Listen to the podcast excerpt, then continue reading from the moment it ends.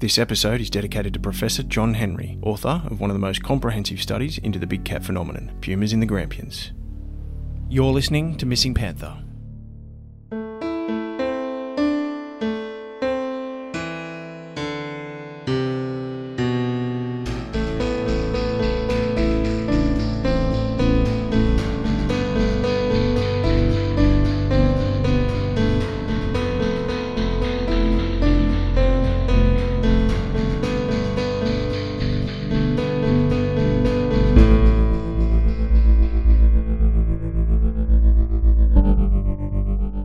Friend were trail bike riding. I would have been doing 30, 40 k's an hour. I just saw this out of the corner of my eye, just something black and moving at speed coming towards me from the left. So I started to increase speed, getting to 60, 70 k's an hour. It's still there. I said to him, Pete, why didn't you shoot it? And he said to me, he said, well, I only had a little single shot 22 rifle. He said, and I, I wasn't sure I was going to kill it.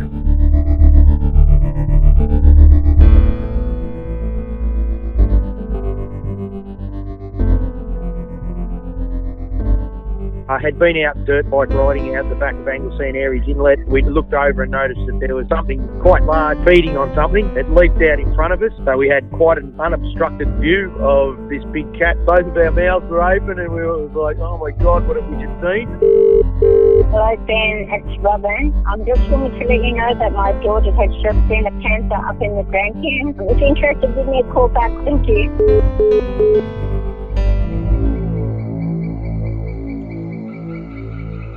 The Australian Black Panther, an urban legend emerging from bushland. I was shook, mate. It took me about two seconds till I started filming, and then I was gobsmacked, mate. I came in and I told my wife what had happened, and she said, Oh, you're dreaming. Couldn't have happened. We're in Australia.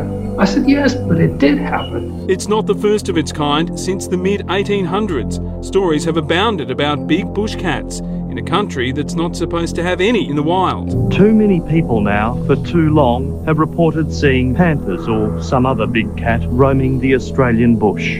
Many people say we won't go out at night. If those big cats do exist out there, one theory is they were released from private zoos almost 20 years ago when tighter government controls were introduced. I know that, you know, a lot of people really just want to believe that there is this species of, of something un- unidentified that they have been lucky enough to see and spot. What are your thoughts on those beliefs? I suppose anything is possible, and, and we have to respect um, the claims and the, Mm. the things that people see and photograph and go through that scientific approach to collecting the evidence. Behind the scenes, government departments have secretly acknowledged the big cat's existence in internal paperwork.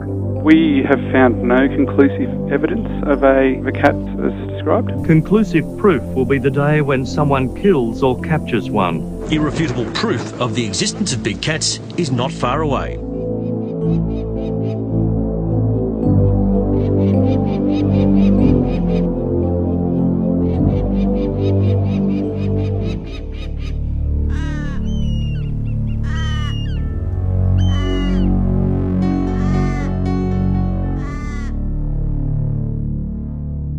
There really is something incredible about the thought that big cats may be roaming in the Australian bush. Although definitive proof still evades us, there's just way too many stories from credible witnesses to dismiss, not to mention all the signs and traces they've left behind. Before we begin part two of Big Cats Victoria, I wanted to spend a little time to reflect on some of the stories that still raise a lot of unanswered questions. So let's have a look back at some of the ground we've covered and a few new additions that came to my attention after some of the episodes were released.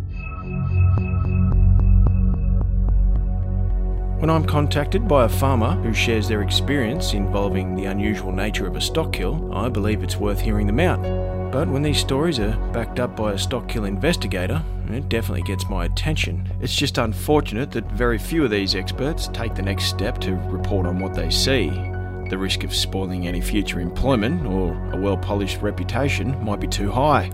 Well, a New South Wales district veterinarian named Keith Hart was one expert who showed no fear in the face of a tarnished reputation when he had to examine several pieces of hard evidence thrown in front of him. I've had done more autopsies on ruminants than you've had hot dinners. So I know my know my way in and out of a of a carcass very, very well. But I had never, ever seen in all that time and I've done, you know, probably thousands of goat autopsies in my in my thirty eight year career. I had never ever seen a carcass that was killed like that goat. Now, you, you've got to ask yourself, as I did, and as the people who are with me asked, what is there in the Australian bush that's capable of doing that? And the answer comes back nothing. There's something out there capable of killing animals in a way that I've never seen before. This is not in our conventional suite of pest animals or native predators in Australia. There is no way a dog could do that. Given the size of it and the, the, the kind of incisions that were made in the muscle, that had to be a big cat. Dr. Hart wasn't alone with what he saw. Unusual stock kills were happening right across the country. These next few reports are directly from farmers in the Gippsland region who live within a few kilometres from each other. They had the government officials so nervous it spurred them into action to organise a full scale panther hunt by helicopter, using high tech heat sensing equipment, hoping to track down and take out these big cats, which is also what one of the government's very own had concluded. One sheep farmer in this district lost close to 500 sheep in the past two years. The department declined to speak about the issue on camera. I was getting one to two kills a day every day. You'd swear that someone had scun them and, debone, and then boned the meat off the bone with no guts, no intestines there, no wool plucked out, and all the bones licked clean. There's nothing in Australia that will do that. Mate, I have seen a lot of things in my life, hunted since I was a kid, and I've never seen kill, you know, sheep killed like this in my whole life. These carcasses that were taken on our place, you could have put them back together. They were cleaned out and uh, bones were licked, you know, everything was just perfectly clean. You know, I've seen a lot of things get killed in my lifetime, I said, but I've never seen anything that kills like this thing does. We went to a lot of trouble, you know, like we had bloody, we had goats tied up out in the paddock with sea sand all around them you know, in case something come up to get a footprint. What animal can clean a sheep out overnight? No wild domestic cat can't clean up a whole sheep. There was two good fang puncture marks in some of the skulls. When one of the government's very own highly regarded stock kill investigators and highly experienced bushman was silenced by his superiors for daring to use the term big cats around headquarters, it certainly raises suspicion as to what they were so concerned about. The most sort of compelling part of of Ron's story was the the fact that he he had the backing of a, a DPI official who had a diary with quite detailed anecdotes and descriptions of, of big cats that he'd seen. But he was gagged by the hierarchy of the organisation because you know his his testimony contradicted the official line. If he said he was a believer and he had had that that evidence. He was, you know, running a line that was contrary to, to the official line, and, and basically it was a situation of, you know, if he spoke out, he was going to be sacked. In some areas, big cat sightings and stock killing were so frequent, the community themselves would take action. Some would even go as far as collecting hair and scat samples and send them away for analysis at their own expense. But when the results that kept coming back were questionable, they began to wonder if they were getting their money's worth. So, in several separate cases across Australia, these community members obtained actual big cat hair and scat samples from private zoos to test the lab's credibility. They had two pet pumas walking around. This bloke took swabs up there because he knew they were there and swabbed them. Well, one puma, a little young female, and they gave him a pinch of hair. Sent it in to be analysed, and all of it come up negative which we knew it wasn't eastern grey kangaroo, but the hair came back as eastern grey kangaroo, and it wasn't. It was straight off this puma. So it makes you wonder, doesn't it? I collected a leopard scat from a private zoo and sent it away, and it came back as a dog that had been eating swamp wallaby. It was the real thing, but it came back as dog. This is the same lab, just all full of lies. Oh, I was not happy. I personally spoke with the person who did that testing, and I said, Well, why wouldn't you say it's a cat? I got told it wasn't worth their job to do that. In Australia, I think if you're um, if you're a scientist and, and your livelihood depends on finances from government departments and you disagree with the formal line, and this could be with any formal line with any subject matter, I think you hang yourself out in a place that might be difficult. The question of where big cats may have come from has always been a highly debated topic. But the truth is, no matter what you believe about their origin, it seems there's more than one possibility. One of the most popular theories is that American soldiers brought pumas and panthers as mascots to Australia in World War II, then went on to release them when they had to go off to fight in the war. Biology professor John Henry was able to conduct a study on this in the 70s, which was focused on the Grampians National Park in Victoria. John was able to speak directly with US soldiers to get to the bottom of it.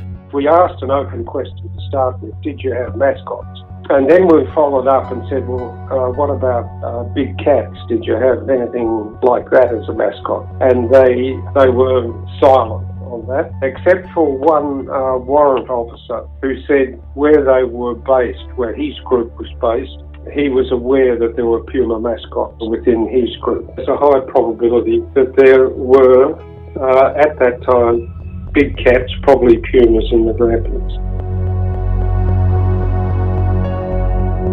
John's study was later supported by many other stories and sightings right up to this very day. Uh, I lived up there at the right in, in sort of the uh, at the foot of the Grampians. We knew that the uh, cat was there because we'd seen it and heard it, and it had frightened the horses and had all the dogs barking one night, and it uh, oh, it'd give a, a terrific scream. That it'd make your blood curdle. You know, my grandmother always spoke about being surprised at seeing these huge cats being led around like dogs. And their choice was pretty much either put them down or try and release them. She saw them put them back in the vehicle. They went away. When they came back that night, uh, they didn't have the cats. They brought the mountain lions and took them straight down to Victoria Valley and released them. After releasing episode 2 on the US mascots, someone put me in touch with Dennis, whose dad was an American soldier who was based here in Australia throughout World War II. Dennis's dad loved the country so much he ended up coming back and calling it home. Dennis talks about his father's first hand accounts of Puma mascots that were released at the end of the war. My dad was based at Horsham, or Ballarat and Horsham. Dad was in the Army Air Force, but at that time he was based in, at the Army camp at Horsham. So he was a dead set Yank. I was born in America. Well, I came to Australia when I was only three months old, so um, we were talking one night and we were talking about pumas, and that's when he told us about the ones we hadn't let go. Well, he just said they were a puma and being a Yank, I suppose he'd know what he was talking about. The, the soldiers that were based at Horsham had pumas as pets or as mascots. Look, to be quite honest, he never spoke anything about the war. This is the only thing that came out of the war stories. There was one story about him getting bombed when he was cooking dinner or something, but that and the puma story is the only two things he ever spoke about. Well, apparently they brought him out. They were only they were only cubs when he when he saw them released. Not he said they weren't full grown. They were only babies he told me that at the end of the war they had nowhere to go. They couldn't take him back home apparently, uh, so they just let him go. He said, but they they they fed him for a couple of days and they just didn't come back the third day. Dad was dead serious, serious about everything he did. He just said that the um, the army base just let him go. Well, there's plenty of sightings. I've heard of sightings around here. A mother with two cubs crossing the road up near Kinglake. A bloke when he used to go deer shooting at night up around the back of Marysville and he saw something about go across his path. He turned, looked at him. His eyes were just yellow, gold in the in the spotlight. Uh, and he just all he saw of it was a big black tail disappearing into the bush. And he never saw it. They did, they packed up after that and come home. They weren't staying there the mountains around here, there's blokes gone up here and got lost. The bushes that thick, you wouldn't know they were there. There's, there's just no way unless you actually saw them and photographed them. You wouldn't know they were there. Anything could be anything could be up in there. Another theory of their origin is that they may have escaped from zoos or travelling circuses, which isn't too hard to believe considering all kinds of wildlife have escaped from zoos over the years. Craig Bullen, whose family has a long history of housing exotic wildlife, was happy to tell me of the time when five lions escaped their enclosure in Western Sydney. I remember it as plain as day. Five got out, we shot one, and we caught the other four. The fence to the compounds was cut. We've had animals escape, whatever they'll be. We've had everything at some point. Most zoos have had something get out at some point. There's an abundance of stories about travelling circus accidents in Australia over the years where animals of all types have escaped, including big cats. Most of them either shot dead or recaptured. But it's the stories about the ones that get away that I find even more interesting. Robert Perry from the well known Perry Brothers Circuses was more than happy to tell me of a panther escape that his father had passed down to him years after the incident. He was talking about, definitely panther he was talking about. The only thing he said that they could have escaped. I know it was in the Glen Innes area at the time. Maybe different time they've been talking about the Emmaville Panther. Could have got out from the surface, yeah. It could have been one of Perry's. I've heard him say it, you know. You know, you hear these things, don't you? And um, I suppose anything's possible. And as always, wherever there was a story of big cats escaping or being released, there always seemed to be credible sightings that matched up. Only a matter of kilometres from where Robert Perry claimed his dad may have lost a panther, a bushman from Emmaville by the name of Donald saw a big cat in what would have to be the earliest first hand account I have on record. In 1958, Donald was on horseback when he came across something large and black. This animal was later on labelled by the community the Emmaville Panther. It was just on dusk. Two kangaroos come flying past me, and I propped, and uh, there it was in front of me, the cat. He would have been about two foot six tall, but about five foot long, and he had a very long tail. That's one distinct thing that he had. I stared him in the eye for, for I don't know how long. I would have been about two metres from him. He was just off the track a little bit. It was a clearing. He, there was no mistake what was saying. The next day, back along the track, we come onto a dead kangaroo. He hadn't long been killed, and he had his head chewed right off. He had no head, right? And we went on to where we were working. And when we come back that afternoon, a whole lot of that kangaroo was gone.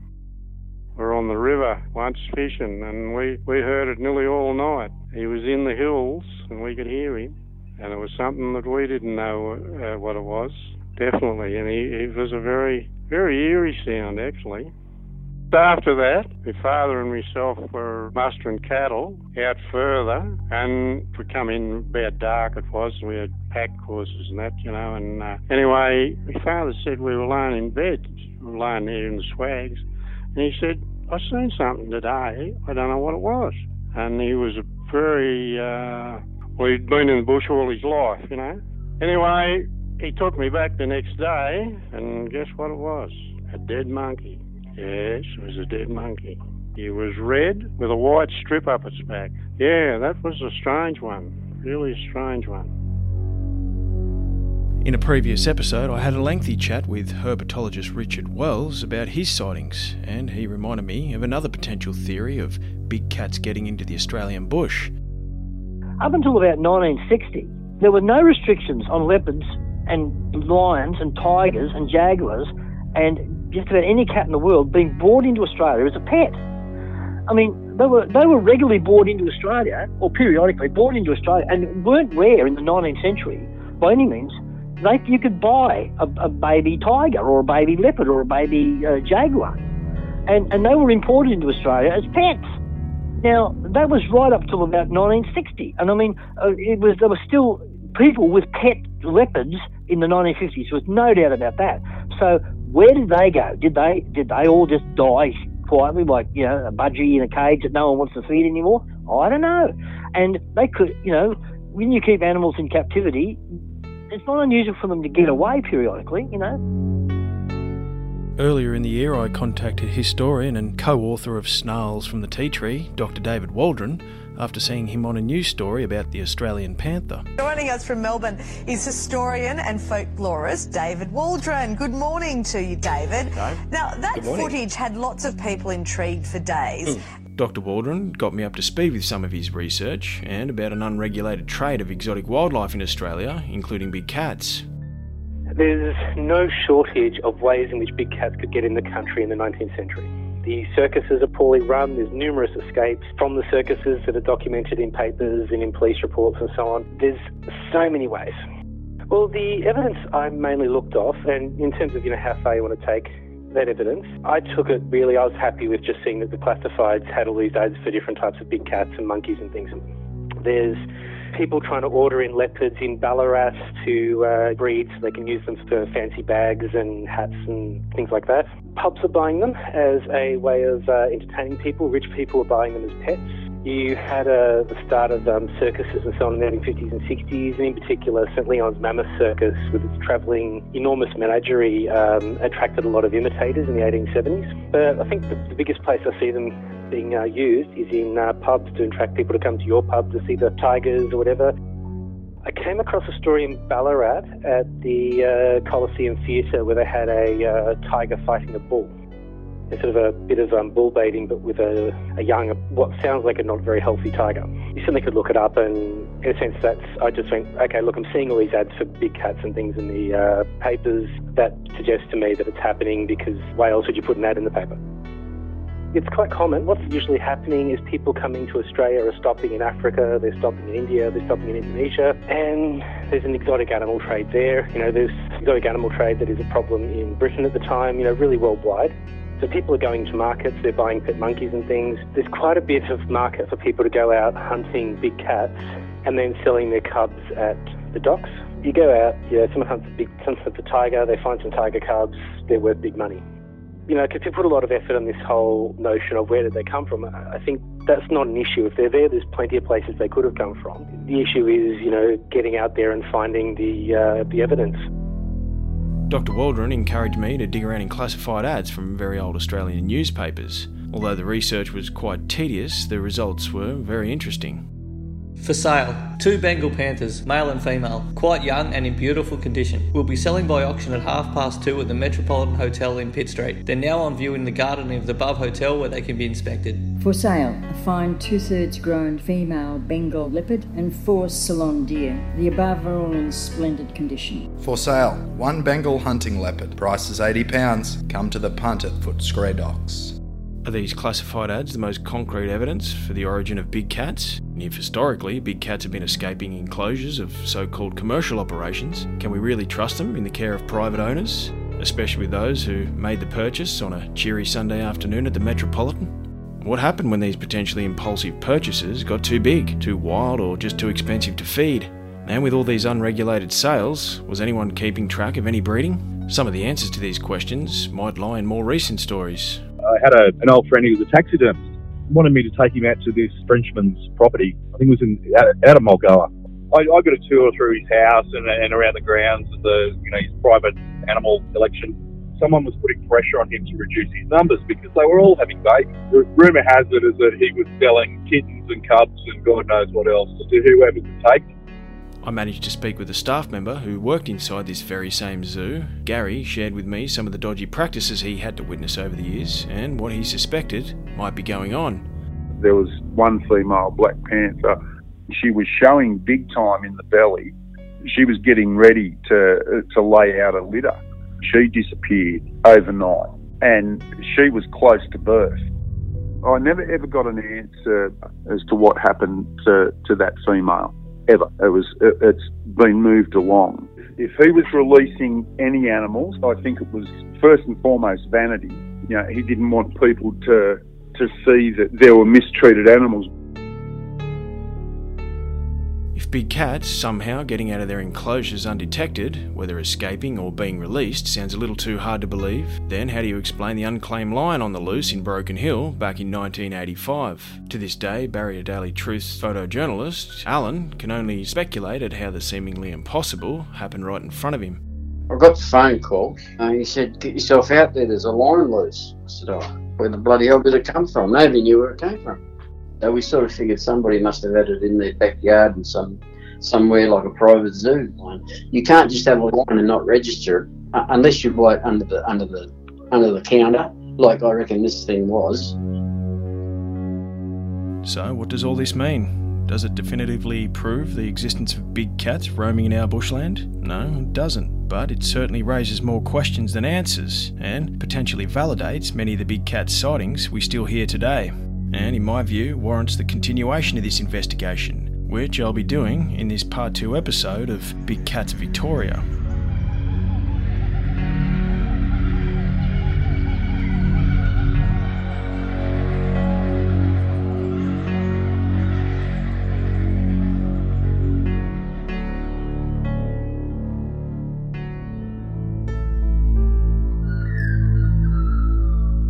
Far northwest of Victoria, a freight train driver by the name of Daryl has seen hundreds of animals cross over the rails in his time. With a tuned in eye, Daryl always had a good idea of what he was looking at from quite a distance. But this day he saw something that should never have been there.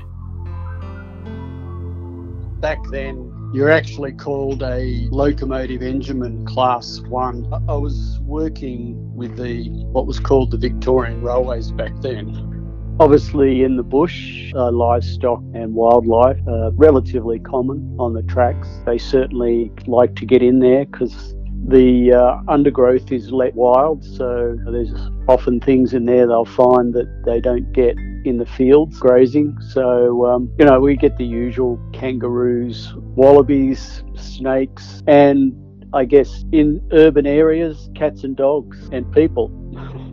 Generally, with livestock, they've broken through fences and gotten to the rail reserve, whereas the uh, wildlife tends to just, in most of my experience, just travel through from one area to another. Obviously, collisions happen, and uh, usually with pretty um, unpleasant results for the uh, animals involved because most locos weigh, oh, I guess, between 80 and 130 tons. So, uh, travelling at speed, it usually doesn't end well for uh, anything that gets in the way. Well, I recall we were running a freight train or a goods train, as they were known back then, uh, south of Oyens we're on what's known as a B class diesel, which has a, a nose and a clear view of the track ahead. So there's beside the nose, there's no real obstruction of the view. We were heading south, probably travelling at the usual 45, 50 miles per hour.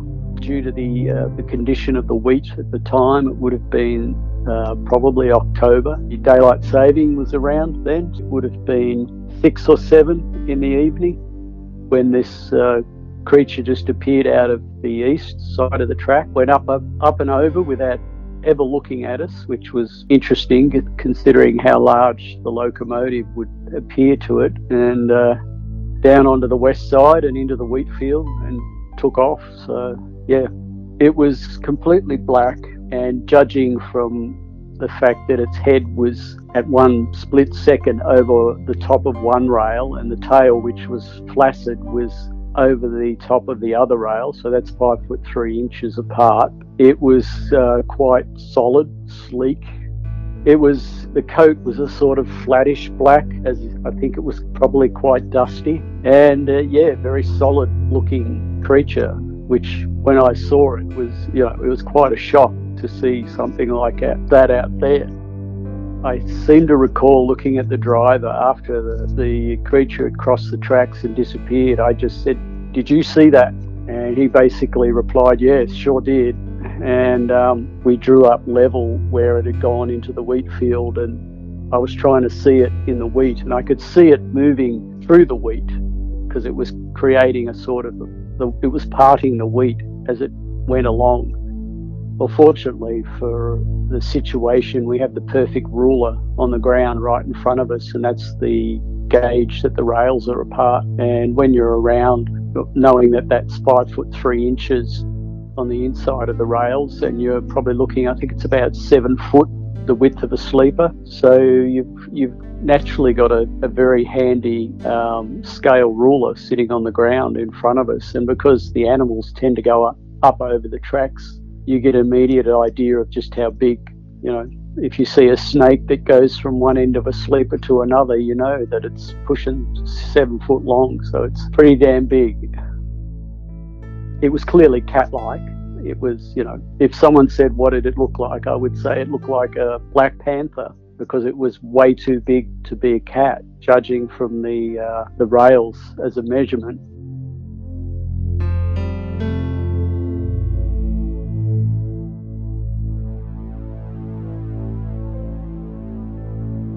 Bianca contacted me about a sighting she and her friend Mel had while horse riding out in the Macedon Ranges. I was able to catch Bianca on the very day she saw the big cat while the memory was still fresh. Today, yeah, about yeah about eleven o'clock um, in the morning, like near enough. It might have been a little bit earlier because I've been in Macedon Ranges for you know thirty odd years. So I'd heard about them, but you know, you just go, oh yeah, people just see things and stuff. But like we we ride up this fire trail every day, and we see wallabies, kangaroos, echidnas, you know, all all the usual things, wombats, koalas, sometimes changing trees. The horses actually looked up there, and I, that makes me look because we usually see a mob of kangaroos or something. And then yeah, just this big black And I was like, oh, it's not a cow. It's not because the way it moved, and because I was riding with another girl, I was like, look at that. And she could, it, it was going quite fast, and then it kind of stopped. And she goes, I didn't see it, I didn't see it. Then it turned around and ran back the other way, and she's seen it. And I said, what do you think that is? She goes, that's a big cat. And I said, well, it's a really big cat because from where we were, I mean, it looked big from there. It was on a rise, so we had good vision of it. And just the way it moved was like, and I was like, did we just see what like everyone has, spoken about? I can't believe my own eyes. to the girl I was riding with, Mel, seen it too. So I was like, okay, so I'm, de- I'm definitely seeing this big black animal moving. I just kind of googled and then found you guys on the um, podcast, and I thought, oh, you might, you guys might be interested, but um, I couldn't believe my eyes. it's only the horses because they see things from miles that um, caught my attention. Anyway, I'll look. I'll let Mel know. She, I'm sure she would love to be in contact with you. I got in touch with Mel to get her version of events we got the horses ready as we usually do every morning and started heading out to um, the back paddocks to go to the gate where we normally get out into the fire trail to go riding. And as we were probably not even 20 metres from the initial first gate we go through, Bianca, she said to me that, uh, what's that over there? And I'm like, over where? And she goes, over in the in the tree line. And I couldn't see anything initially.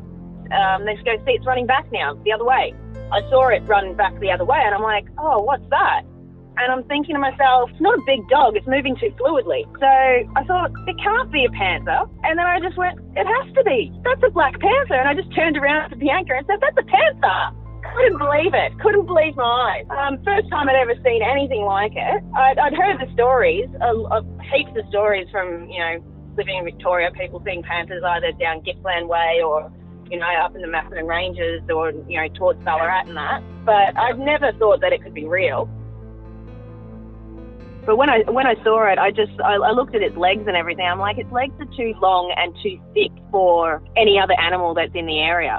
It was way too large for a feral cat. Like I know feral cats can get relatively big, but this was, you know, easily ten times the size of the largest feral cat I'd ever seen. And I've seen some pretty big feral cats. Like this was huge.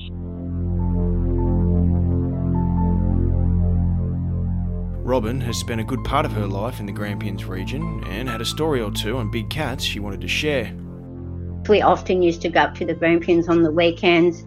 My husband at the time was driving along, heading towards Halls Gap in the early hours of the morning, about 1am.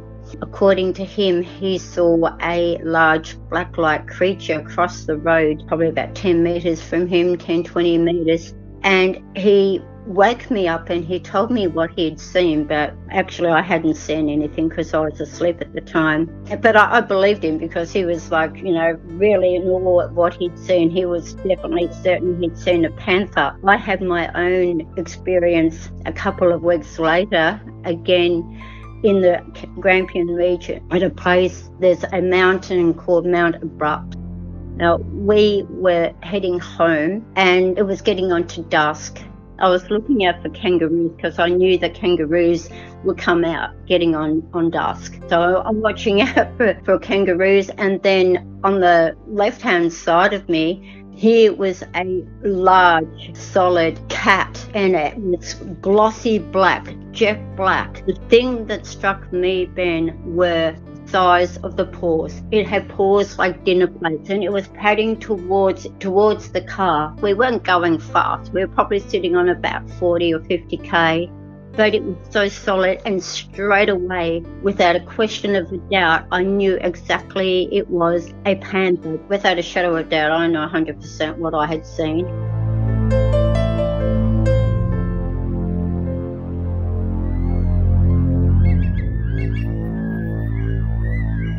There seems to be a growing number of Facebook pages for big cat enthusiasts, especially from Victoria.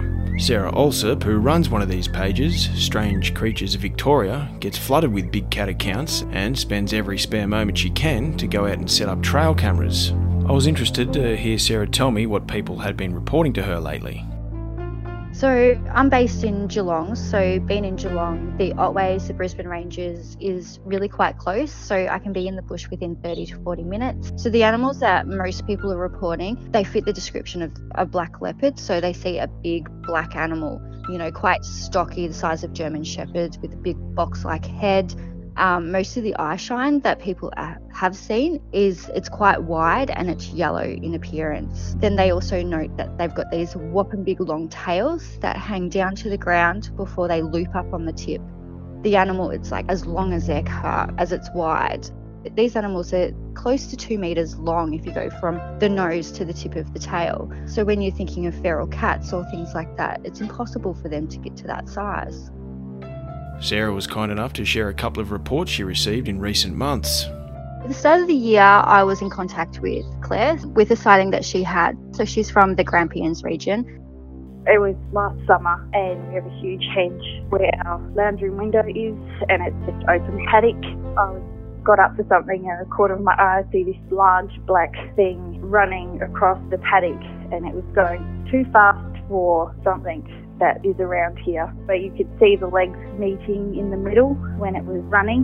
So I ran out the front door and down to the fence line where you could see the entire paddock. It was the length of a fully grown cow, but only about halfway up or so. So I knew that it was big and long, but it had disappeared really quickly. It was about a month or two after that we started hearing these strange noises and then I was taking the dogs out for their last loo break, and it was about 11:30, um, and there was this huge, deep growl came from the paddock in the pines. It was like so deep. Got the light out, and then my husband came home from work, and I told him what I'd heard. So he walks closer, and as he's walking towards it, the growl went again, and it was closer. So it had come towards us, and he was like, uh, "Let's go back inside." So I headed up and I set up a couple of cameras. Within a week, um, she contacted me. She's seen this big black animal. It's just sort of laying down in this one little sunny area. And as she's sort of trying to get closer to see what it is, she stood on a stick and the animal's heard her and it's got up and it's ran straight along the fence line and over the fence, then way off into the paddock. And it was this same big black cat like animal she's seen. All the cattle just went berserk with their weird, loud, mooing, strange noise that they do when something freaks them out. And all of them went off next doors, ones in the paddock front, and just they went for a while and then it just went all quiet again. She had heard of other sightings around the area, but a lot of people sort of don't like to talk about it. Sarah put me in touch with Bobby, who saw something recently not far from Ballarat. July July 2020. Yeah. So basically, I was with my wife and my two daughters, who are nine and four. So we were driving. I think it was around about 4:45. We left home and we were just driving around uh, Ballarat, just because we'd been at home all day and it's just getting a bit, you know, tiresome now with this whole COVID pandemic. So we thought we'd go out for a drive, which we started doing a bit more frequently anyway, just together, just go out for a drive and then come back. And just as we got to, there's a junction just waiting there to take a right, and I could see on that right hand side, just on the corner, I knew straight away it was a black cat. There was no doubt in my mind, so there was no confusion or anything, or what did I just see? It was definitely a black cat. It was just sat there. So it was actually sitting at that point, I think, looking. And then as I turned, so then I started to drive around that corner and turn, turn right. At that point, it sort of was up on all four. It looked again, and then it just leapt into the bush and it was big. It was probably four to five times the size of a normal cat. What Bobby's seen as he rounded the bend um, was a black cat. It was definitely a cat. The description, it was a lot larger than what your normal cat would be. The size that he was saying, um, you know, it, it puts it up sort of around the leopard size. My daughter, my nine year old, also saw it. She was in the back and she was like, looking and saying, "Oh, Daddy, did you see that?" And I was like, "Yeah, did you see that?" And I asked my wife, "Did you see that?" And she said, "No, I didn't. I just closed my eyes there for a second. And I thought, "Oh, what?" Yeah, but it was definitely a black cat. And I thought, my first instinct was, oh, "There's no black cats in Australia, surely." So I didn't think much of it, and I just thought, "Oh, when I get home, I'll Google it." Then I went home and had a look, and I thought, "Hold on a minute, this is a thing." Um, you know, some people who are saying they've seen it, other people are questioning, or there's people who are looking for these things. And I can't believe I've just seen this. I just thought, wow. But it was definitely, for me, like, it was a it was a big black cat. It was definitely not a feral cat. It wasn't a small domestic cat. It wasn't a dog. It was a big cat, and it was looking right at the car. It still sends shivers up their back and, and all that talking about it. But I think it's the amount of detail they go into and like a lot of these sightings they they do happen in a split second. So it's almost like time freezes and goes in slow motion because you're just like what what am i seeing? You know and you're just trying to piece together what you're witnessing. With having the lockdown as well a lot of people have jumped online. So that's when a lot of reports actually come through because people are googling stuff they're finding things. But yeah i mean like it was frustrating especially when you get a sighting that happened you know the night before or just hours prior and it's fairly close and you can't get out there to check it. Like i would have liked to have set up a few more cameras around those areas but you know it's just the year we've had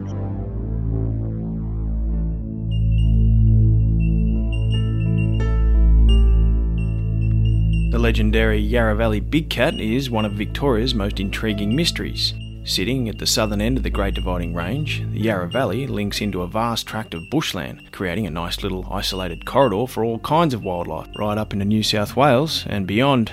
Ken, a Yarra Valley local who owns and operates Yarra Valley Game Meats, has been a great resource for me throughout this podcast series. Ken got me up to speed on many stories behind the Yarra Valley Big Cat, as well as a story or two of his own this was Easter, on the Easter weekend break, and I just went out with a cup of coffee just down the edge of a fence line, just looking at the animals like I do at night time. Just and actually at that time I had goats. The goats were kidding, and I had a Pyrenean mountain dog, a bitch, and she was asleep down laying on the ground with the with the goats, and the cat was downwind of her, so she wouldn't have picked up the scent. And I was just quietly walking along a fence line, trying to work out how to get underneath the fence or over the fence, and, and it went up and down about three or four times. And it was that when I was looking at it that I realised what it was. By the time I'd realised and convinced myself what it was, I raced back inside to get the rifle and I made the mistake of going in and felt safer with a semi-automatic shotgun and filled it full of SGs and solids and pocket full of SGs and solids and jumped on the quad bike. And as soon as it would have heard the quad bike start, that'd have been it. It was gone. Cats don't grow four foot long, have a tail four foot long, a tail two inches diameter, a head as big as a bowling ball, bright yellow eyes, paws were bigger than my hand you know, saw it put its paws on the fence. You know, I'm, I'm guessing my average idea of body weight, I've got a Maremma now and hit 50 kilos, and this thing would have to have been that plus. It would have to be 50 kilos plus, without a doubt. And there was four dead animals I found on my place, plus a, a roo next door. It was a big roo, and all that was left was the tail, the back hoppers, the pelvic bone, and the skin. The skin had been taken off like it had been taken off with a knife, and that was killed the night before. Now, you process elimination, what would do that?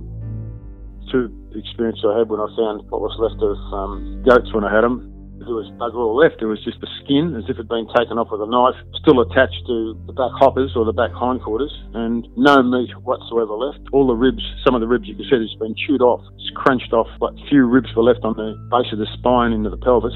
The grass was flattened out for about uh, a three metre radius all around the carcass what was left of it, flattened out as if there'd been activity there all night, more than one animal. So it's obviously the female with maybe two or three cubs there, and she's teaching it how to kill and eat and whatever. Nothing else would have done that. Just after I bought the property in '78, and just a neighbour's property, and they were just sort of little hobby farmers, not even farmers. They just got, I think it's five acres there, with where they just lived with their young young kids and had lambs there as just a hobby thing, and two of their lambs, reasonable size, were dragged up in, in the fork of a tree, still bleeding. I was in the fork of a gu- fork of a gum tree, too high to do anything about it. And the next day they went out and they were gone. An eagle won't stash anything in a tree. A fox won't stash it in a tree. A wild dog won't. Know, what would? Ken was approached by the media on more than one occasion when word got out about his sighting. Ken welcomed the news crew onto his property to give an interview and a tour so they could get the shots they needed. But in return for Ken's kindness, they didn't really treat the story how they'd implied. When they come out, took the films and all, you know, real polite and all nice, and they went down the to Healesville Township. Obviously, they would have interviewed 20 or 30 people, and they picked all the dills. You know, an old woman with no uh, no teeth, and a bloke looks like he was drunk, and some other idiot, you know, but they they manipulate to make the situation suit themselves. Many friends of mine have seen it in the past over the last 20 years, but didn't want to say anything because worried or concerned that people intimidate them. You know, that, that sort of thing doesn't worry me. I just tell them to get nicked. I know exactly what I saw, and all my mates and friends that I know have talked about it. know what they've seen.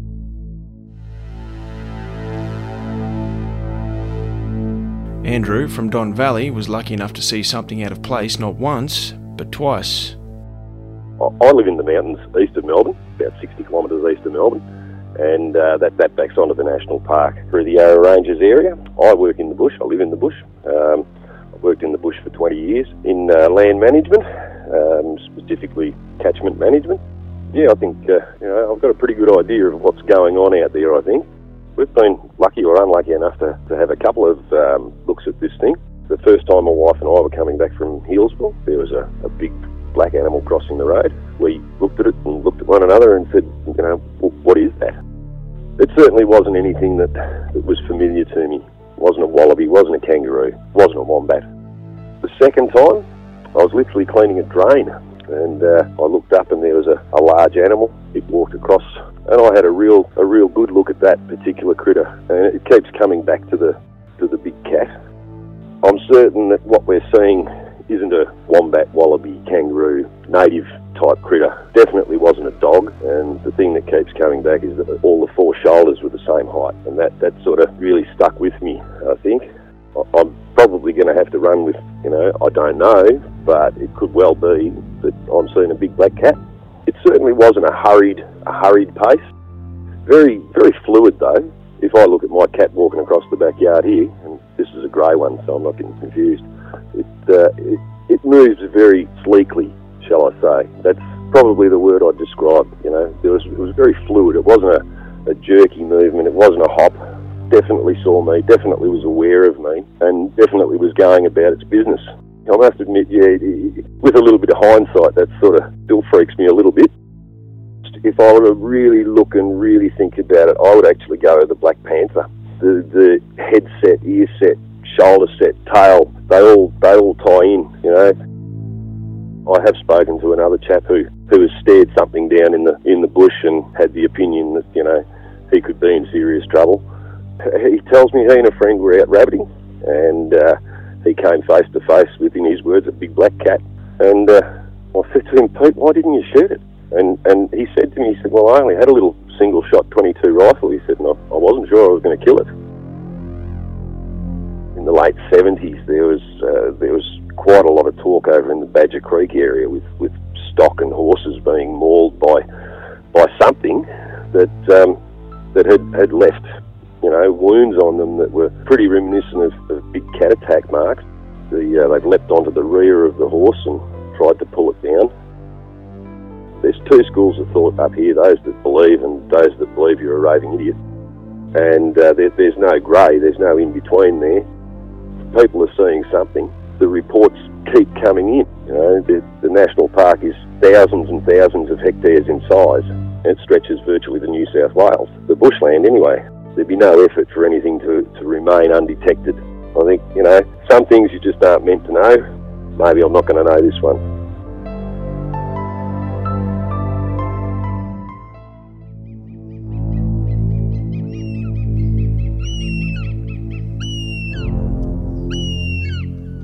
In the north of Yarra Valley, in a place called Toolangi State Forest, Dave was riding his motorbike when something unusual happened. Something that Dave won't be forgetting in a hurry. Me and my friend were trail bike riding. It's, you know, what we usually do. He was probably behind me, I don't know, probably a few hundred metres. I couldn't see him or anything coming down this track, and I would have been doing 30, 40 k's an hour. And I just saw this sort of out of the corner of my eye, just something black and moving at speed coming towards me from the left. Keeping an eye on what I was doing, just starting to sort of shit myself, you know. As I was moving away from it, it started to sort of get closer, trying to run parallel. And I thought, oh, it's a you know wild dog or something. As it was running, it wasn't actually bobbing up and down. It was more sort of you know just steady, so to speak. I started to think, oh well, this is a little bit weird, so I started to increase speed, probably getting to, you know, 60, 70 k's an hour. It's still there. Because I was increasing speed, I was trying to, you know, look at the track rather than what was chasing me, and I started to lose sight of it. It got all the way to the end of the track, just thinking, wow, that, you know, what was that? Probably a few minutes later, my friend pulled up, and I didn't say anything to him and he just he just said, "What the, what the fuck was that?" I said, "What do you mean?" He goes, "That big black thing that came out of the bush." As a kid, I used to deliver junk mail, so I used to get chased by dogs literally like every day. So yeah, been chased by plenty of dogs in my life. I mean, if dogs like that started chasing you, I'd be pretty worried. If it was a wild dog with overgrown hair, it wouldn't really shine and shimmer like it did. Hearing stories of, you know, panthers in the surrounding forest, it's, you know, a sort of a conclusion that you sort of have to come to.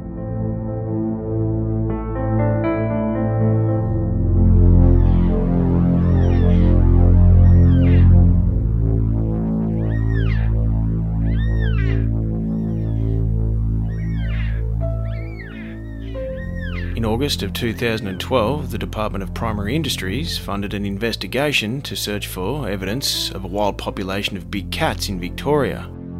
When I first got my hands on this report, I flicked straight to the conclusions, but I didn't have to be Nostradamus to predict the results. The available evidence is inadequate to establish that a wild population of big cats exists in Victoria.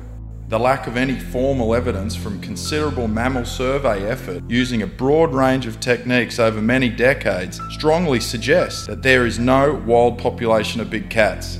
The lack of any sightings on these so called mammal surveys didn't really surprise me, considering they're not actually out there looking for big cats specifically, and also remembering a conversation I had with herpetologist and experienced bushman Richard Wells. They're, a bit too dismissive, these national parks expert rangers. You'd often get, um, you know, expert mammals people in national parks were very intelligent, very, very capable people.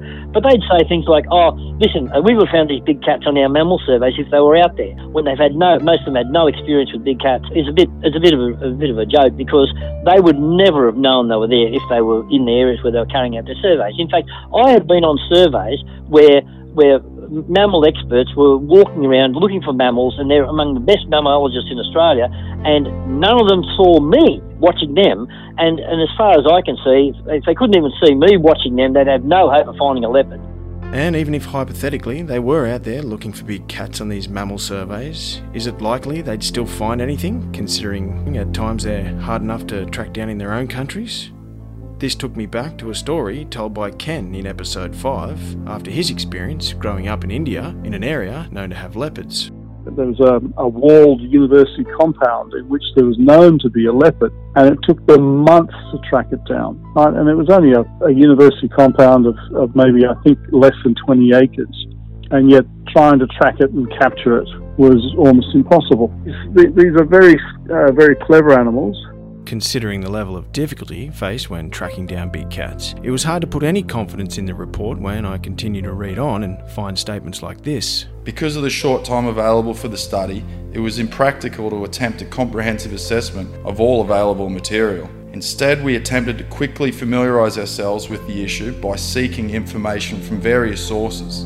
On the list of these various sources of information, I noticed Dr. Johannes Bauer's name was mentioned, a wildlife biologist I spoke with at length in episode 5. Dr. Bauer concluded the following when called upon by the New South Wales government to investigate big cats in the Blue Mountains. Difficult as it seems to accept the most likely explanation of the evidence is the presence of a large feline predator in this area, most likely a leopard. I don't find it surprising. They didn't want to promote that document. Yeah. Other than being on a list of references, there was nowhere in the actual report where they thought Dr. Bauer's investigation was worthy of mention. The report was also quick to state the lack of scat evidence across the country. No big cat scats have been identified during studies involving the systematic collection and analysis of thousands of predator scats. The lack of scat identification might well be true, but is there a reason for that? Was the technology still that far behind, or was there something more sinister going on? There's the DNA swabs, there's the hair sample, and here's a scat that I found sent it in to be analysed, and all of it come up negative, and it wasn't. It was straight off this puma. I collected a leopard scat from a private zoo and sent it away, and it came back as a dog that had been eating swamp wallaby. It was the real thing. The scat that I sent them was reeking of ammonia. So the two specialists would have known straight away it had to be a large cat. But they took the easy route, the safe route, and gave what the government wanted, which was just dog. And I said, well, why wouldn't you say it's a cat? I got told it wasn't worth their job to do that. I also couldn't see any witness accounts or any attempt to speak with local property owners who were suffering from stock loss at the time. With such a short time frame to investigate, perhaps it was just easier to cherry pick evidence that would lead to a speedy conclusion. That way, everyone could hurry back to the air conditioned office just in time for another cheeky slice of Jules' birthday cake. But there was a comment in the report that was enough to motivate me to keep digging around. Some evidence cannot be dismissed entirely, including preliminary DNA evidence, footprints, and some behaviours that seem to be outside the known behavioural repertoire of known predators in Victoria. After reading on through, I came across a couple of paragraphs deep inside the 25 page report. Although these paragraphs were quite brief, it seemed to me, considering some of the content involved, it warranted a lot more than this report allocated. These paragraphs had an underlined heading titled The Winchelsea Fecal Sample, which I later come to learn was also nicknamed the Otway Sample. In November 1991, around 100 kilometres southwest of Melbourne, an unusual scat was found on a property near a country town named Wensleydale. This particular scat was collected by a local farmer, then handed on to a local government official named David Cass, who then passed the scat on for analysis. I got in touch with David, who at the time was a land protection officer for the Department of Conservation and Environment based in Meredith. David's role at times involved investigating the unusual nature of stock kills in the area. Even though David was heavily involved in the handling of the Winchelsea scat, David informed me that at no time was he contacted by the authors of the 2012 Big Cat report. I'm certainly no expert on reports, but I can only assume David's contribution would have greatly assisted them to achieve a more thorough investigation. So I kicked off by asking David what exactly his role entailed and if he could enlighten me on what was actually going on down there at the time. Yeah, well, Ben, I was um, employed by the Department of Conservation and Environment um, between 1989 and 1993 in a, um, an area of Victoria around Meredith and then across to Anakie and had a fairly big patch which involved state forest. We would do work on um, the eradication of foxes and uh, wild dogs and pigs. So if a farmer was losing uh, livestock, then they certainly would contact um, DCE and um, uh, we would go from there. Over time, uh, I heard about a couple of uh, reports around the Anakie area of big cat sightings. One example which sort of stays with me was a full grown ewe that had a crushed neck and, and didn't really look like what you'd normally expect to see from the normal sort of predation with foxes, dogs, you know, the carcasses will get torn up and there's a fair bit of mess around the place. And this one had some fairly large puncture wounds in its neck. So it sort of got me started um, to think, well, was there any, um, you know, truth in what people had seen? I suppose rural people too are fairly hesitant to come forward if they see things. Um, they don't want to be ridiculed in their community. Um, what I found over time was a few people were fairly tight-lipped about things like this. The thing that really got my interest up was reports that started filtering out of the Otways, particularly around the Wensleydale area. There was a couple which were extremely interesting. Um, they came via the Parks Victoria office from Lorne, where two separate people had seen things, and both of those examples were particularly uh, convincing to me. One account uh, on the Mount Sabine Road from a retired doctor from Melbourne, and him and his wife, uh, late afternoon, drove round the corner, and here on the side of the road, in the act of moving, was a um, described as a very large very solid, muscular black cat, which, when it saw the vehicle coming, literally sprang across the entire road. And I, I spoke to that chap. Uh, he was absolutely adamant what they saw. His wife was adamant as well. I spoke with her that what they saw was a black leopard. Now, I started quizzing him about what it could have been, and they were just absolutely watertight, described the muscular shoulders, the boxy head, the really, really unusually long tail, and the athleticism of this animal. I actually went down to that site to try and find evidence, but I, I couldn't find anything. But that was one. The second one was uh, um, around that same time in the early 90s. A mountain bike rider, only about 10 k's from uh, where this site had been reported, was in the process of going downhill fairly quickly. And at the base of this hill, crossed the track uh, another very muscular, large black cat. Now, I spoke with him and he was absolutely watertight as well. Uh, described muscular shoulders, the boxy head, rounded ears. This thing looked at him. He was under break at the time and really quite concerned for his safety. Again, I grilled him as a reasonable investigator would about you know, could this have been a, a, swamp wallaby? Could this have been a large feral cat? And he got quite angry with me. You know, he had public safety concerns. Some of these things, including uh, a policeman from Inverleigh that came forward and said he was adamant what he saw uh, running across a paddock was a very large black cat, not a black feral cat. You know, all these people making it up. I don't think they were.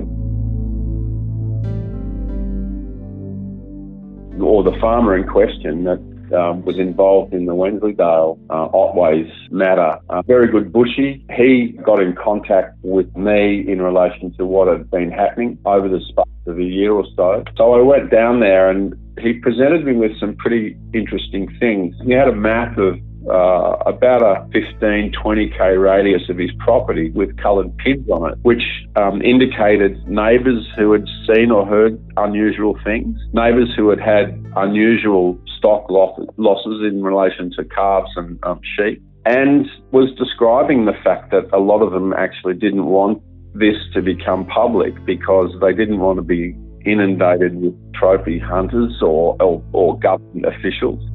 But he conveyed to me that a lot of the people he knew, and he'd been a long term farmer in this um, patch, were solid as. They were very, you know, credible people uh, who knew, I guess, the difference between what a, a sheep looks like if it's been attacked by dogs as opposed to what they were seeing the nature of the kills was another thing. I recall seeing a full grown sheep on the property in question that had been really cleanly killed, crushed neck, innards removed, no sign of them, uh, large amounts of meat missing, back leg absolutely shattered. Not the normal profile of a fox or a dog kill at all, at all.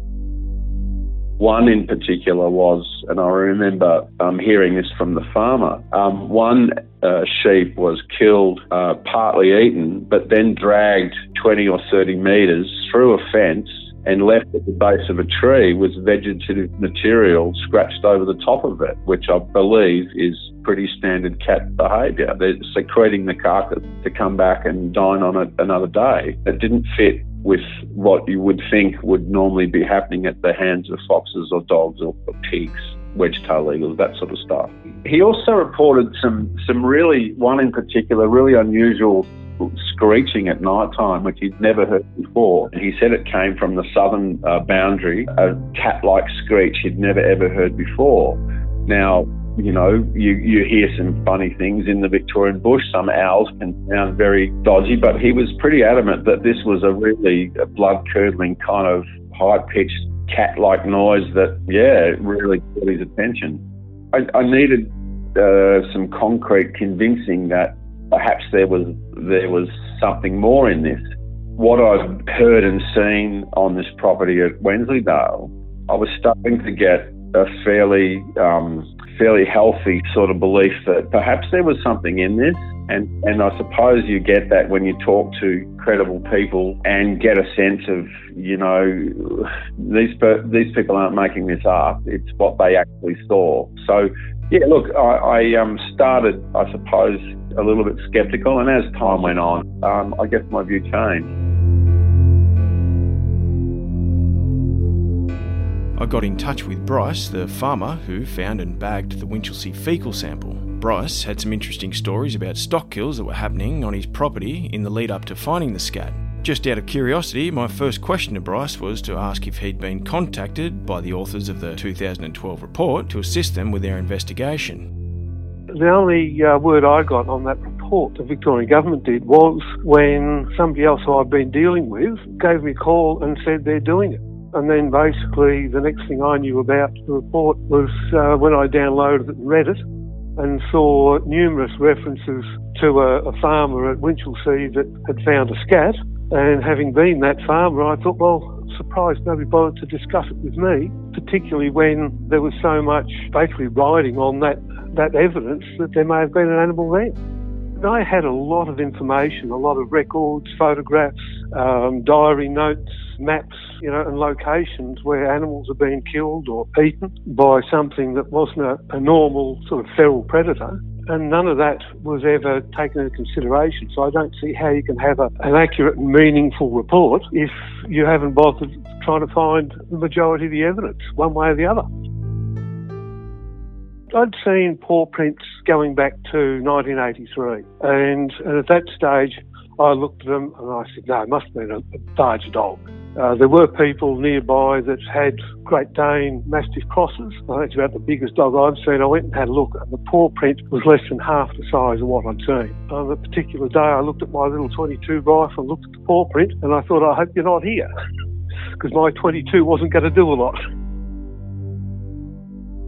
It was 1991. We were out spotlighting and spotted some eyes of very, very bright green yellow eyes uh, from an animal probably 150 metres, a good bright spotlight, but we could see no animal behind it, which said to me, you know, this thing's probably black. Not being sure what it was, I wasn't going to fire a gun at it.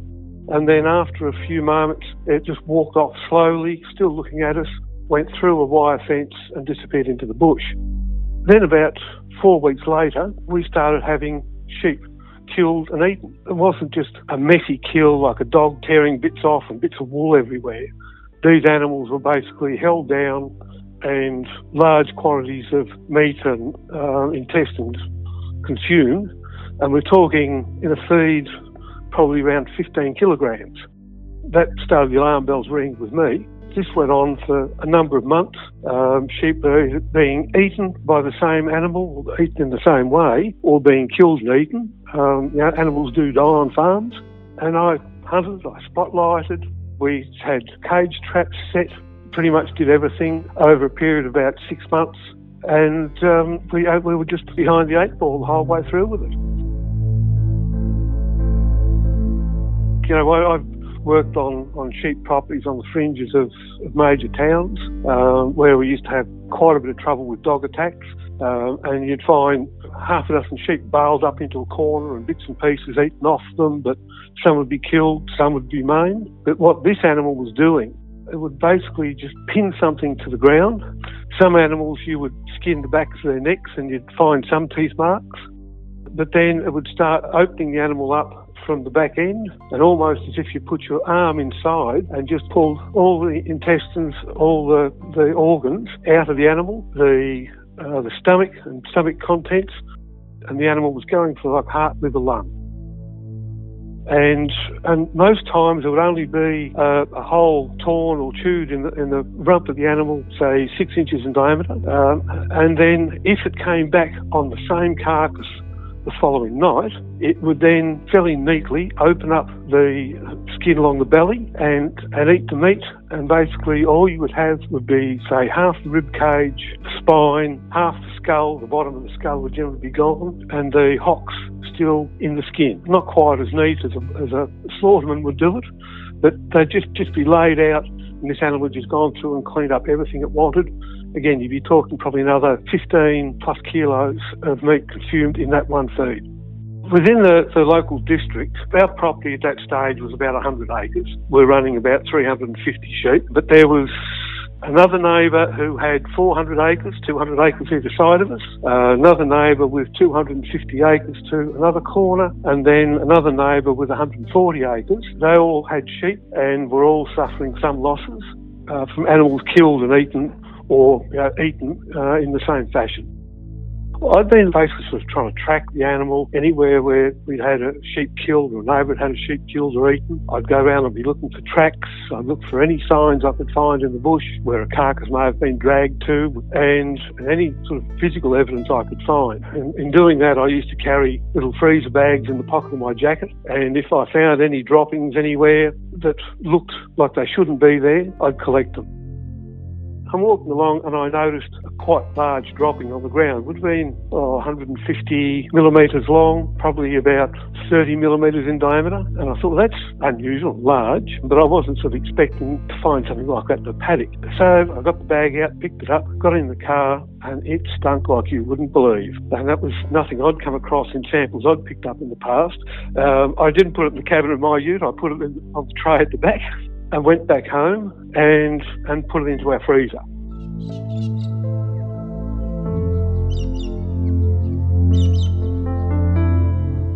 Bryce then contacted David Cass at the Department of Conservation and Environment in Meredith to get some assistance. He rang me one day, quite animated, said, Look, I've found this really unusual um, feces on the property. Uh, he described it as being quite long, unusual, really pungent smell, something he'd never ever, a scent he'd never smelt before. And as I say, he was pretty, pretty in tune with uh, nature and, and livestock and the bush. This thing was quite oily.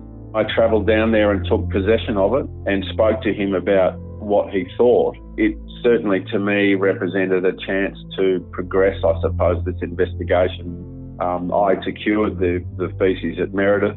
I contacted a scientist who was probably at the top of their game in terms of a nationally recognised person to investigate this feces from the Otway. The other thing for insurance um, was that I only posted her by registered mail um, half of the sample. In that, something had gone west and the parcel had gone missing. At least I had another half, part of the same sample. So sealed all that up, made contact, and, and posted it off, or posted half of it off. But I have to say that yeah, there was something particularly unusual about when I was packing it up. The smell uh, of the feces.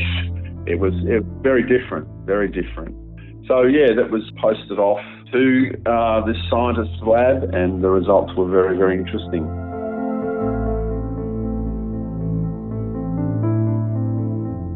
Yeah, from a, an investigative point of view, I knew that the Melbourne Zoo had a black leopard at that stage. And so I contacted um, one of the senior vets from the Melbourne Zoo and arranged uh, her to get a sample of hair from their black leopard I arranged for her to get a feces sample from their black leopard. Arranged for those samples down to the um, scientist who was doing the work on the feces to compare to the Otway samples. That was the reason that was done. When she dissolved the um, Otway sample, which is what physiologists do, she found uh, bone fragments, she found hairs from a calf, and that's significant because two days before the feces was found in the Otway, the calf was killed and eaten. And she found grooming hairs, uh, which are ingested by the animal in question when they're grooming themselves and they end up in their feces. So these hairs were strikingly similar, if you like, to the hairs from the Melbourne Zoo sample. That in itself was a bit like, hang on, this is. Uh, this is pretty good. This is pretty good evidence now. We're starting to get a very serious sniff of what may be going on here.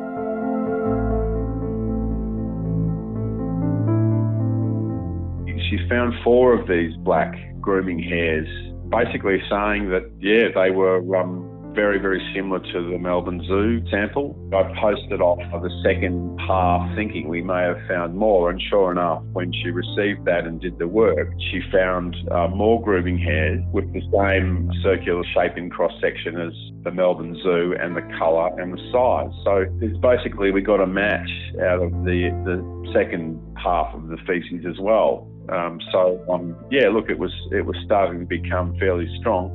What she found was really interesting was that the photomicrographs, which are basically when you get a hair under a microscope, they're cross cut a bit like a saw log. So you're looking at the, the cross cut of these hairs under a very powerful microscope. What she what she found was that, that in and in her words, they were very similar features to the zoo leopard from the Wensleydale hairs.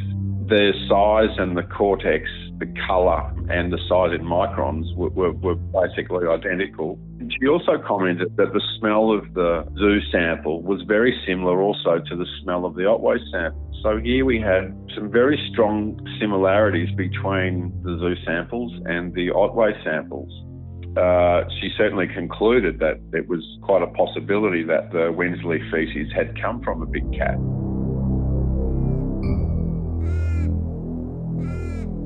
There was there was something odd about these samples. So she didn't come out publicly and, and say it was, but but to me, basically, she made it quite plain that it matched the samples that she got from the leopard.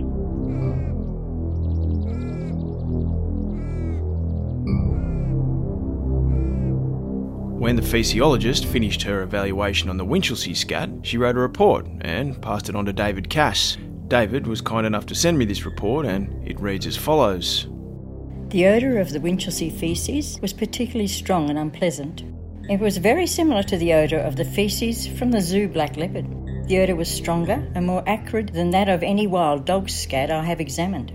Several of the black leopard hairs found on the zoo sample were very similar to the circular hairs found in the Winchelsea faeces. I concluded that there was a possibility that the Winchelsea faeces were from a big cat, such as a black leopard. However, there was not enough evidence to make a positive identification. I think the scientist was probably being cautious in that to say categorically that it was, you would probably want to have DNA support that lends itself to saying, look, there, there is no question this is a black leopard. So I think there was some caution uh, involved in that regard, and, and I, I suppose it, in that light I understand that. When she had done that work, she um, also posted me back uh, the remnants of those same hairs that she'd extracted. Um, so I had them back, which was great because I had some view of uh, getting further analysis done, and that involved um, DNA. It was a bit of a tricky situation for me because I knew that the um, the department wouldn't fund, and in those days, DNA analysis and mitochondrial DNA analysis was really expensive, and what I can recall, there, there, wasn't a real lot of interest. And I think some in the department probably thought I was chasing ghosts and didn't really want to commit to getting um, this work done. So I sat on those uh, hairs for a while. They were secured, um, no one else had access to them. I put a call out on a Wensleydale notice board asking for people to share what they've seen or heard in the area. Jason was one of the people who contacted me from the call out after he and a mate saw something at the end of a long day trail bike riding through the Otways. This was about three years ago. I had been out motorbike riding, dirt bike riding out the, the back of Anglesea and Aireys Inlet for a whole day. This was sort of around about the three o'clock to four o'clock mark in the afternoon. We were on our way back to uh, the car to, to uh, finish the day up, and we were riding riding really slow as we were pretty buggered. So because we were riding really slow, the engines weren't revving that much, and we were really quiet. And as we were coming back down Gum Flats Road, just near uh, the entrance to the Linfox vehicle testing ground, on the right hand side, uh, just as we were almost uh, directly opposite this particular spot, we noticed, uh, looked over and noticed that there was something quite large that seemed to be feeding on something, and um, all of a sudden it, it, leaped out in front of us. And you know there was two of us, me and another mate. Uh, it leaped out in front of us. Uh, it was on the bush on the right hand side, so it ran across the road, and then on the left hand side in front of the testing ground, there's a big flat cleared grass area before the fence line. So we had a, a, a quite an unobstructed view of this big cat that was, you know, only a few metres in front of us. It, it, ran right right across in front of the bikes, right across the road, across the, the flat grass open area, and then uh, straight through the fence. When we both saw it, we sort of stopped and looked at each other, and we both of our mouths were open, and we were like, "Oh my God, what have we just seen?" the guy that I was with, uh, he actually quite regularly used to go uh, shooting feral cats up a, along the Murray River, and uh, you know we both said there and then, my God, that was no feral cat. You know, I, I think of myself to be incredibly lucky to have had such a good look at it. You know, obviously, because I was in my motorbike gear and stuff like that, I, I, I didn't have access to a phone and or taking pictures or anything like that. I wish I had. It was uh, quite a lot larger than any feral cat that we've ever seen before, and we've seen some big ones the first thing that got me was the, the, the size of the head and the, the size of the ears and the shape of the head. Really big, strong, muscly shoulders and the length of the tail. The, the tail was just really, really long with a quite a pronounced rounded bit at the end. Straight away, it was a panther. There was a question in our mind. You know, we'd heard about them before and, and whatever. And throughout my whole life, you know, we used to own property in central Victoria and, you know, you regularly hear of them, um, you know, stories around there and everything, but I'd never actually physically had an encounter. You know, we had a good, clear picture of it for quite some time in, in an open area, so it wasn't like we saw something distorted shadow that ran through the bush or anything. And then we went over to where the animal had come from, and it had definitely, you know, been chewing on a kangaroo, quite a large kangaroo. So the only time I've ever seen it, I travel out there quite a bit. I've never seen it again. I know what I saw, and it definitely wasn't a feral cat. You know, on that particular day, that was definitely a black panther that ran in front of us. It's something that's going to stick with me for the rest of my life. Samantha was well aware of big cat stories from the area, but never really had a strong opinion until she came across something unusual she's never been able to explain. There, we at the back of our property we have a creek. It's quite a deep creek. It's pretty shitty fence down the back there, and we were two head short of cattle, and so we went looking for them. Um, also out the back there, there's this most magnificent wedge-tail eagle nest. So you know you always go and check it out if ever you're down there. So we're looking for these calves and checking out the wedgies um, nest, and we come across this tree, and it's kind of I suppose it's a bit difficult to convey because it's quite a visual interpretation. But if you can imagine a really quite a deep creek, I'm going to say probably like eight, ten foot deep creek, and then it had a big old tree with a fork that overhung into the center of the creek. Now, in that fork of this dead old tree, there was a fully like put together kangaroo skeleton from tip to tail. It would was a big skeleton, like wedged in the fork of this tree. Now, it, it's not as if the kangaroo has jumped from one side of the creek intending to bounce on the other side and like wedged its body. It couldn't have done that. It's too too far across. The water level never gets that high. Where Winchelsea South, sometimes we're referred to here as Wensleydale, and other times we're Winchelsea South as I said, I've always been fascinated with the idea and always wanted to to know whether it is legit or if it's just this big story that grows and grows and grows. That sort of cemented, no, there must be something to this because the the size of that skeleton in the tree and the position of it and how the heck did it get there unless something physically, you know, wedged it there. That's the one thing that makes me think, oh no, you know, there there's obviously big cats in the area. David Cass continued his daily routine at the DCE office in Meredith, almost letting go of the fact that sitting in his top drawer may just be the closest thing to hard evidence of big cats in Australia. Then, an opportunity walked in the door. A DNA scientist that David had met a while back, Stephen Frankenberg, got wind of the Otway hair samples and kindly offered his services as luck would have it, that started my professional relationship with a scientist who was embarking on um, the study of DNA analysis. As a result of that, they made contact and um, came and uh, visited me at my office in Meredith. So I uh, handed over, in good faith and trust, I handed over these, these hairs marked in a little plastic bag Otway sample and was expecting to hear from him somewhere down the track. Time went on and I changed, uh, I was still working for the department, but I changed jobs. He rang me uh, and that was quite funny. He rang me and said, You probably don't remember me. And I said, Well, as a matter of fact, I do. You're the scientist who's still got my leopard hairs. And uh, he sounded pretty excited. I remember the conversation saying, Well, what have you got? And he said, Well, what I have got is a very solid match to a black leopard. So we were on the phone going, "Yippee yahoo! This is um, this is the eureka moment, I suppose."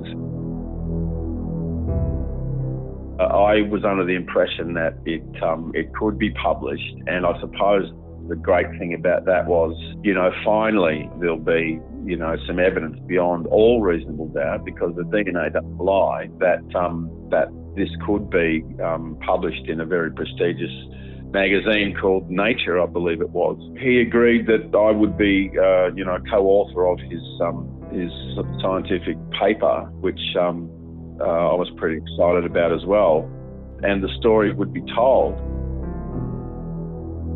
And then, over a bit of time, my initial excitement was deflated, I suppose would be an understatement. And um, he decided not to go ahead and publish this uh, document on the basis that there was a very remote possibility that the lab where the scientists did the feces analysis could have been contaminated by the zoo samples of black leopards.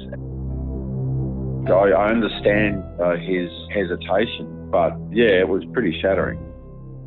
The the results were real, um, and unfortunately, the the very very extremely slight chance in his mind that there had been cross contamination in, in the lab, he couldn't take it to the full conclusion. I managed to have a long chat with Stephen, the DNA scientist, just to gauge what his true thoughts were about the likelihood of cross contamination. This isn't Stephen's voice, but this is what he shared with me. My dad was always into the big cat phenomenon growing up, so when I got wind that David Cass had these hair samples, I got in contact with him. I told him I'd be interested in analysing them because at the time I was interested in hair morphology analysis. It was only ever a theoretical possibility that the lab which held both the Otway and zoo sample may have contaminated those hairs. In fact, if there was any cross contamination with other hairs, you wouldn't expect it to mask the DNA from the Otway sample. It would have to mean there was absolutely no DNA at all on the Otway sample and a tiny amount of contamination came across from the zoo sample. Just so unlikely. Statistically, it was highly unlikely the hairs were contaminated, but I just couldn't rule it out entirely, which is why I didn't put myself out there. It just wasn't worth it. The only tiny bit of uncertainty was the source of the DNA. So, regardless, the results of the test were undeniably leopard, there's no doubt about that. I knew of the reputation of the scientist who did the um, feces analysis, and I spoke with her at some length um, in relation to the possibility of that cross contamination being an issue. And I remember very well um, uh, her words to me, and that were basically David, I'm the scientist. This sort of stuff uh, does not go on in my lab. I run an extremely clean lab, and I have for the last X amount of years. I still believe it to this day that those zoo hairs that were bundled separately and identified separately and stored in sealed vials separately could not and were not uh, contaminated, and I stand by that, and I always will. I could, I could understand, um, I guess, the level of caution, and I imagine, you know, scientists in relation to DNA need to maintain a, a very high profile and a very, you know, clean sort of record it seems like the um, sightings in that Otway region are still going on today. So it raises a question, I suppose, of is there an existing population of these things? I mean, they're very, very hard to um, spot in the lands where they exist, according to a lot of people, particularly like the Puma scenario in America. There's people living in parts of the work, parts of the country that have never seen them or didn't even know they were there, but they were, have been for years. Look, look at all the evidence. Look at all the, the, the different sightings. Look at all the witnesses. You know, like I say, are they all making it up?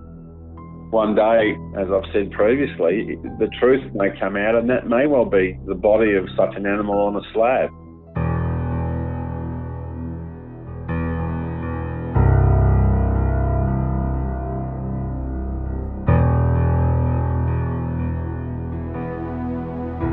I do honestly consider that to date, um, I've probably found the the best, uh, most credible evidence that something like that exists. It's just a shame that it was uh, so rapidly discounted by the government. All I would say is I don't go camping in the Otways anymore.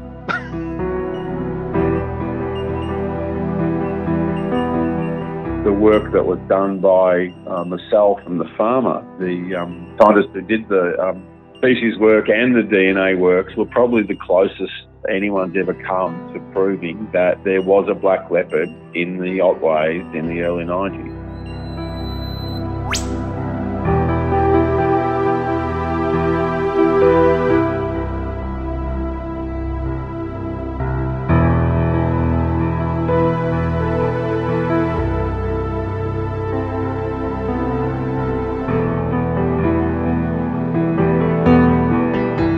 If you're enjoying Missing Panther, please tell your friends and reward us by simply popping us an Apple Podcast, Facebook, or Google review. If you'd like to go one step further and support the show for our efforts in putting it together, donations of all size are greatly appreciated. Just go to our website, hit the About button, and scroll down to follow the prompts. If you have a story to tell in relation to big cats or would like to share some of your own research, please get in touch via our contact page on the website missingpanther.com.au. I'd like to pass on my condolences to the family of Professor John Henry.